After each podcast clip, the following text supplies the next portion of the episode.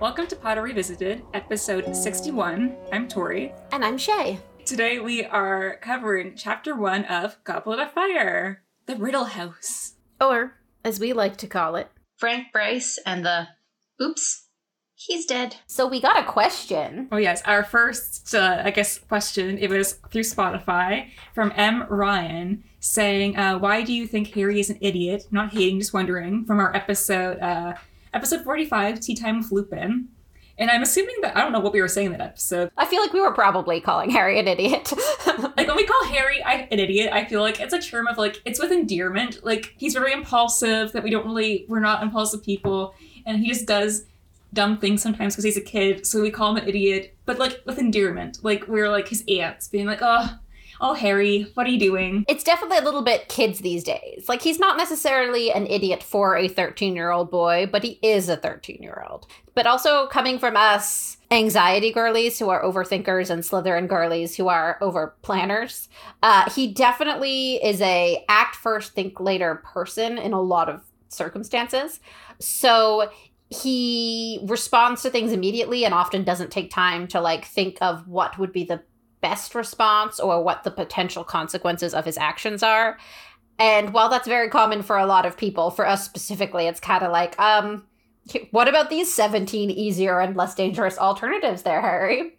So when we call Harry an idiot, idiot, we mean he's 13 years old and also not quite thinking things through enough given the level of risk and the severity of the potential consequences of his actions. Yeah, but if anyone else has any questions, you can apparently leave them on Spotify. Didn't know that. Yeah, if anyone has any other questions, we love to answer them. So before we kind of jump in, I wanted to just talk a bit about Goblet of Fire. Some some nice facts I found online. Ooh, I love facts. So this book was uh, published in 2000. Y2K. And this is actually the first Harry Potter book that was uh, published in the UK and um, the US at the same time. And it, it sold uh, 3 million copies in its first weekend, I believe, in the US. Wow. And Goblet of Fire was the last Harry Potter book to come out the year after the previous, because after this one, uh, Order of the Phoenix doesn't come out till 2003. So I believe there is, I don't know if it's confirmed or not, there is ideas that um, the author kind of rushed this book because she was, at the time, they wanted a Harry Potter book out every year. And then she put her foot down for Order of the Phoenix and she's like, no, you know what? I'm taking my time. And the book's coming out when it comes out. Isn't this one the longest though? It looks the. Lo- I mean, I'm just looking at it physically on my shelf,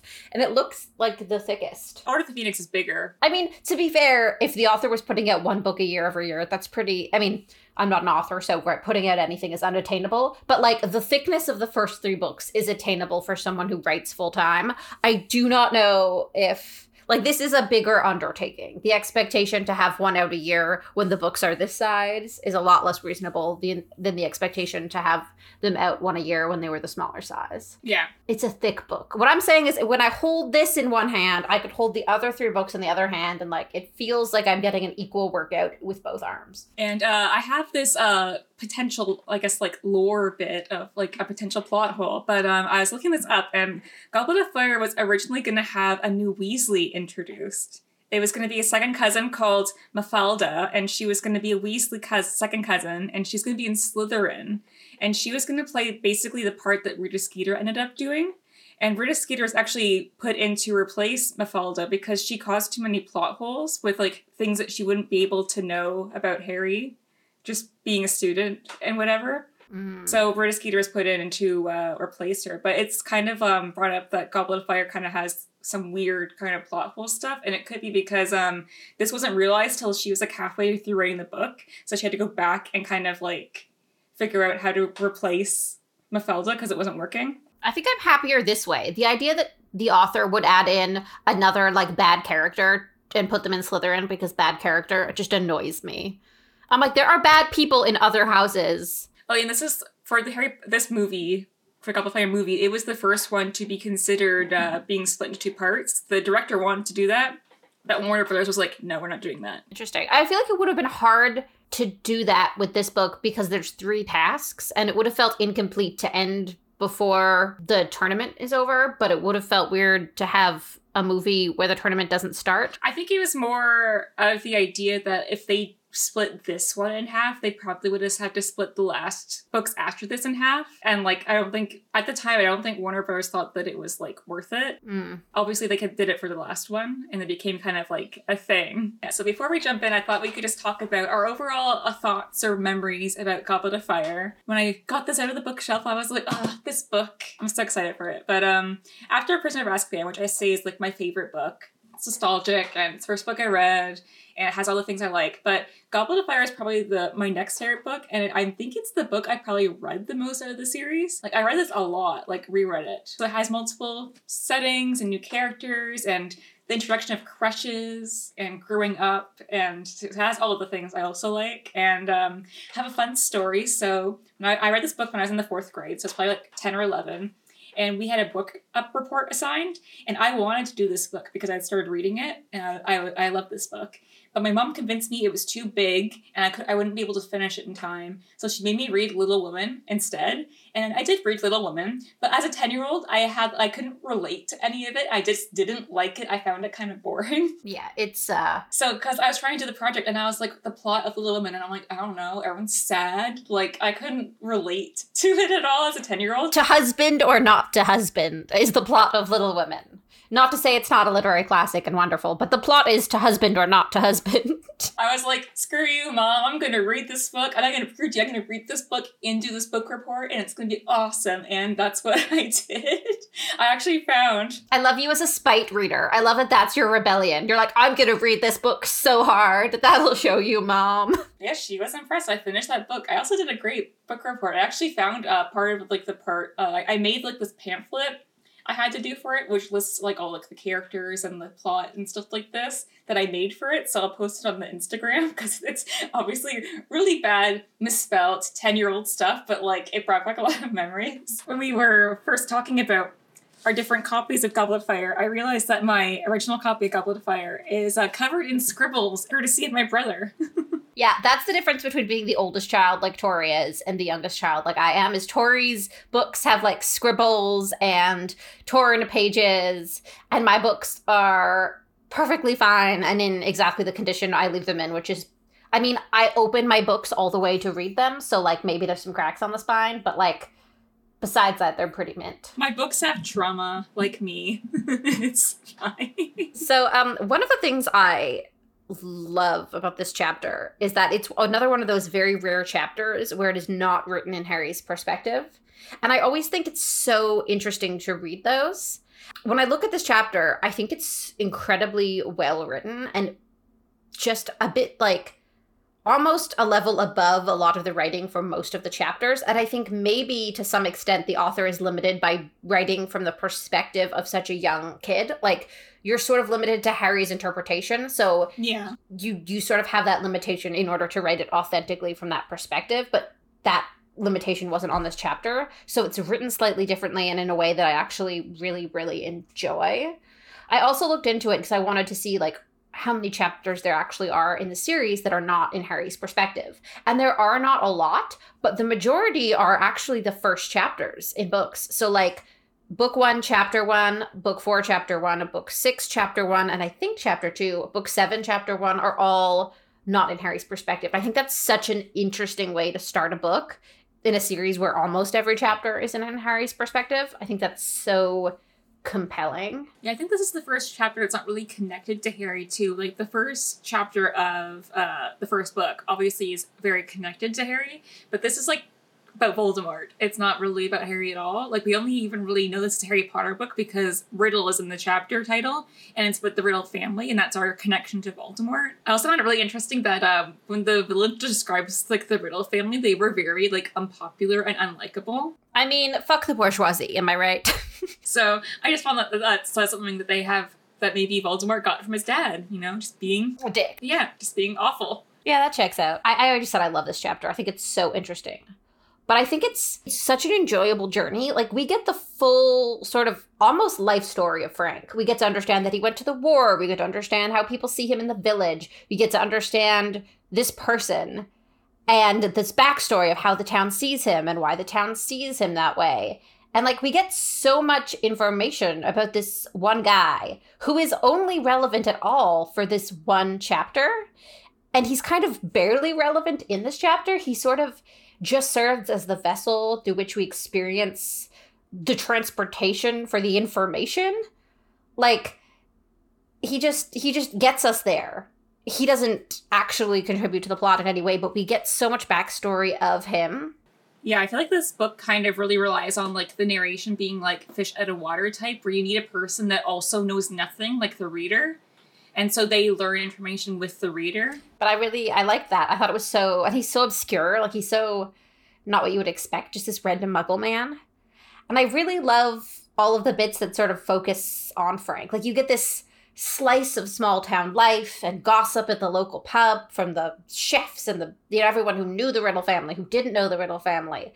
And what I enjoy besides the fact that we get so much Frank is the fact that they tell us so much about the Riddle House itself. Because I am an old spooky house girly. Like I'm a slut for an old spooky house. So the fact that they're giving us so much about the house in itself, I, I really live for that. And to some extent, when they talk about the house and they talk about how the house wasn't lived in for a long time after the murder of the Riddles, I think that's so interesting because they don't imply that people couldn't stay in the house because maybe Voldemort was coming back and messing with them. They sort of imply that like the house carried the memories of the traumatic event and it's like the house carries that energy and that's what makes people leave. And I love the idea that buildings themselves have memories and can hold feelings and give off auras of their own because we get that a bit at Hogwarts with like ghosts and stuff like they actually continue to live there and represent what happened to them. But it's interesting that this is almost like it's a muggle house and a wizard may have done the killing, but like even muggle houses have the ability to hold history and emotions and feelings. And I just, I love that as a concept. And like, it's just, it makes me very happy. It warms my cold, spooky girl heart. My main, I guess, question of this chapter is how Voldemort is like existing. Because obviously we see that he has some kind of body. It's not really talked about, but like obviously Frank sees it and it disturbs him so much. And he's able to hold a wand to kill Frank. Because like the last we see of him is like he's just like a memory from Chamber of Secrets. And in book one, he was he was on the back of Quirrell, so like he didn't really have a body. So we're I'm like, what what how is he existing at this point? What is he? what is he is basically my question. I always think about people like physically people exist in like three layers. There's the mind and the soul which exists kind of inside the brain or as a ghost, sort of the ethereal, and then there's like the skeleton which is the bones, and then there's like the meat suit that goes on top. And I feel like the way I'm picturing Voldemort here is he's kind of rigid. Like I kind of feel like his bones are still learning to get firm, kind of like babies when they're first born and like their skulls haven't fully connected. So I feel like he's almost just meat suit and soul. So he's kind of like a blob, a stiff blob. but also like when they talk about him holding his wand, because I'm picturing him as sort of very small and not firm enough to fully exist and stand on his own. I'm kind of picturing like have you seen those videos of people who have pet lizards and if you pass them something they'll just hold it? So it's like someone's lizard holding like a toy sword or like something ridiculous. That's kind of like a little lizard hand. I don't know what this is, but I'm holding it and clenching it because it was put in hand. That's kind of how I'm picturing Voldemort with his wand. Yeah, but Frank overhears uh Voldemort and Wormtail discussing their plan.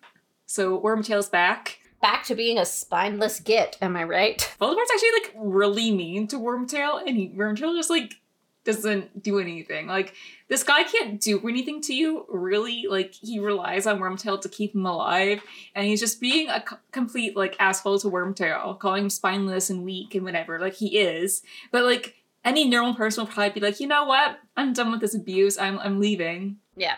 I think it's a little bit that Wormtail is entirely run by fear. Like that's his primary emotion, his primary existence for everything is fear and self-preservation. Yeah. And like so he wouldn't at any point be willing to risk his self-preservation for anything else. Like he has no pride. He clearly has no self-esteem. And someone with low self-esteem i can i can understand why you would take a lot of shit in certain situations because it's just Yeah. you're like i don't know. Maybe that's how voldemort wants to treat me. He's right. Maybe i deserve i don't know. I think he's got self-esteem issues because his friends were sirius and james and i think they might not have been the most supportive of him at all times. So he doesn't know what it's like to be treated well. So like the scale of I'm being treated poorly and should probably yeet Voldemort into a garbage chute versus I'm being treated the way my friends treat me, who are my friends, and that's good treatment. Is like it's a really small scale for Wormtail because he doesn't have the experience of someone like treating him as a person with value. But uh Wormtail's like really pushing like we don't need to use Harry Potter for this plan. So I feel like the like life debt that he owes Harry from the end of Prisoner of Azkaban's kind of weighing on him a bit. Yeah. Also, I wonder if I never really think about it this way, but like partially Wormtail could be like, he saved my life, kind of. I can save his once. We'll be even. Maybe he's afraid of Harry too. He's like, Voldemort's really big and scary, but Harry's really small and also scary. I don't want him after me. Yeah. but uh Voldemort kind of reveals a little bit of like I guess foreshadowing for like kind of the main part of the plan where his faithful servant who is at Hogwarts is going to help him. Yeah, his faithful servant. And I think like we know now to whom he's referring.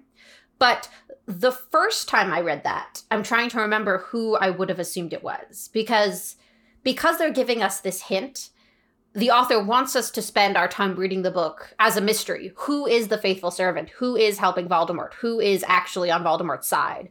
And because we haven't met the character that it's actually referring to yet, it keeps us suspicious and has us pointing fingers throughout the series. And like, I think at this point in the book, for me, the options are kind of like, okay, it could be Snape because he's shady, even though I love him. But it, like he's a suspect the way he's portrayed. Uh, Lucius Malfoy is a shady guy. He fucked shit up in book two and then sort of wasn't around too much in book three. So like we have those suspects, but then as the story progresses, they sort of present a lot of other red herons like Igor Karkaroff and uh, Ludo Bagman. So like it's really interesting that like they give us this tidbit even though we don't have the necessary information to answer that question who is his faithful servant just to keep us suspecting, keep us suspicious, keep us playing guess who. But uh, Voldemort kind of foreshadows Wormtail's reward in his words as he says that, you know, Wormtail will do this thing for him. And he's like, oh, many of my followers would give the right hand to do this. I love that. Voldemort has jokes, it turns out, you know? Dramatic irony and jokes. And so we also find out that they have basically kidnapped uh, Bertha Jorkins. Who we know nothing about, which is so funny. They talk a lot about Bertha Jorkins, and we're like, who the fuck is Bertha Jorkins? And also, it's the worst name ever Bertha Jorkins. So Voldemort's trying to sort of manipulate Wormtail a bit while he talks about Bertha. And he's like, no, no, it would be an insult to her memory not to use the information we extracted from her for evil. It would simply be an insult. And I'm like, oh, Voldemort. I think she'd rather be alive. I think she'd rather be alive or like spitefully see you not benefit from the information she eventually gave you. I think that would be more satisfying. But alas, you know, it's Voldemort. I suppose we can't expect much of him. I also think it's uh interesting that like Frank is out there listening to Voldemort chatting with Peter for a pretty long time. And like Voldemort's supposed to be all occlumency, king of the hill, so powerful. Wow, you're so good at everything you do, Voldemort. And like there's just like an old muggle whose bones probably crack, who's got a cane, who's walking up a creaky staircase, and Voldemort just like does not sense him there. And I think that's embarrassing. I think that's embarrassing. It probably shows the kind of the weakened state that Voldemort's in, that he's really reliant on Wormtail and his pet snake. Because, like, he can't really do the things that he used to be able to do. And if uh, the snake didn't come when it did, maybe Frank would have, like, you know, done something. I mean, he would have called the police probably, because that seemed like it was his plan. And then the police would show up and Voldemort would kill them. And also, the fact that Voldemort is so weak he can't sense that. Really, Peter Pettigrew could have really just yeeted him out a window. Like, he really could have been like, actually, never mind. Yeah, Peter had, you know, the self esteem and existence to be like, you know what, screw this. Drop him in a puddle, and that's that. Case closed. I think it's really cute that they talk about Nagini all curled up on a rug by the fire. Like they talk about it like Frank is horrified. Like there's a snake, like some perverted version of a dog. But like I don't actively dislike snakes, so I think it's so cute to picture Nagini all curled up by the fire on a rug, like toasty warm, living his cozy life. I think about this chapter that is really interesting is that obviously on the original reading, I just did not expect Frank to die. Like we just spent a full chapter getting to know this guy. He has no at all relevancy to any of the story we've known up to this point. So you sort of start to think maybe he's relevant to the story going forward. And then they just kill him? And like it's a little bit jarring because up to this point we hear about characters dying. Like Harry remembers his parents dying kind of. And we hear about people who've died in the past. And sure we hear we see deaths of like villains. Like we kind of see Quirrell's death, but he's a villain, so you don't sympathize with him. So up to this point, it's kind of like as a reader, you could assume that the only characters who die in these books are bad guys. And so reading this happen in a chapter so early in this book really makes the reader kind of like grow up. Like it's like, oh, you thought these were happy children's fairy tales? No. Grow up. This nice old man is getting murdered. And that's what they do nice old man who was very brave in those last moments. He was talking back, he was starting to call the cops. He was being incredibly brave, and he might not have known the full extent to how much danger he was in because he doesn't know Voldemort and he doesn't know magic, but he knew he was in a lot of danger and he still stood up for himself. And so you like him, you respect him, you think, all right, this guy's swell, and then they just kill him. Yeah, I think his death and like how sudden it kind of happens kind of is foreshadowing for like the tone of this book. It's like a loss of innocence. Like Harry kind of loses his innocence in this book and it's a turning point for the rest of the series. And it's also as a reader, like this is a lot more um the tone's definitely a lot darker in this book. Yeah. It's chapter one, and they've basically like the author has told us the stakes are now higher. Good guys are gonna start dying, good luck. And it's a very interesting way to start a, a book in a children's series, but also it really uh it sets a tone. It it lets you know things are changing. There's an escalation. I think one of the other things that makes this chapter sort of incredibly compelling is that it's very detailed in describing things within its very narrow focus. So while we as the reader know exactly what's happening in each moment, there's good details, the not a lot of light in the room, creaky floors, bit of light coming in through the hall window, like very, very detailed in the moment. The context and the relevancy of everything is very vague. So we have this narrow focus on detail existing in like a vague fog that's very reminiscent of the first chapter in book one, where you also get there's a cat. The cat looks like this. The cat is sitting here on this street in this town. And you're like, okay, I know exactly what's happening, but I do not know what any of this means. and like, it's very interesting how they parallel each other in that way. Um, which I think says a lot about sort of it's almost like this is a a new start. Like it's a it's a start to the franchise being more mature and darker and different. It's the same story, but it's going to come to us in a different way now. And it's interesting how it's sort of painted as a new beginning, kind of. I definitely think we kind of see that because um ending Prisoner of Azkaban, it's like we kind of get the hints that like something Voldemort is going to come back because he's absent for most of uh, Prisoner of Azkaban or all of Prisoner of Azkaban, really. Yeah. So we knew that Peter was going to go back to him. So this is kind of the start of like, oh, Voldemort's going to be a big player in this book. The bitch is back. like things are going to get serious. I, I, I hope everyone know when I said the bitch is back, it was to the tune of the witch is back in Hocus Pocus. Yeah, but do you have any, uh, I guess, any more points before we wrap this up? Yeah, definitely. Um, I think I have a lot of opinions on this chapter, just sort of on its own as a piece of like literature. I honestly think this might be one of the most well written chapters in the series. And Harry's not even in it. I think to some extent that's why it's able to be so well written is there's no limitation on like being authentic to the character of Harry. Yeah. So that takes away that limitation and allows the author to really write like a a compelling story in one chapter. And I enjoy it. Um, I think that you really sympathize with this character, Frank. You get to know Frank, and then he's killed. It sort of shows the escalation of the severity of the consequences. The fact that we get so much for this character who purely exists as a vessel for Voldemort's story is brilliant. And then the fact that the death of this character serves to remind the readers how cruel and like real world the consequences of Voldemort's actions are. It's like such a fulfilling chapter that like pulls you in emotionally and then stomps you down. but in it like it it's a full story in itself while also not touching any of Harry Potter's franchise's main protagonists, but just sprinkling in enough to like get you emotionally where you need to be. It's an emotional journey to get you to a certain place, and I think it's very effective at doing that. So, I guess my final take on this chapter as a whole is that it does a really, really good job of physically and emotionally setting the darker tone, with the Riddle House itself sort of serving as the metaphor. It's dark, there's no lights on, and bad things are happening. And uh, yeah, kind of in summation, the lights are out and it's dark.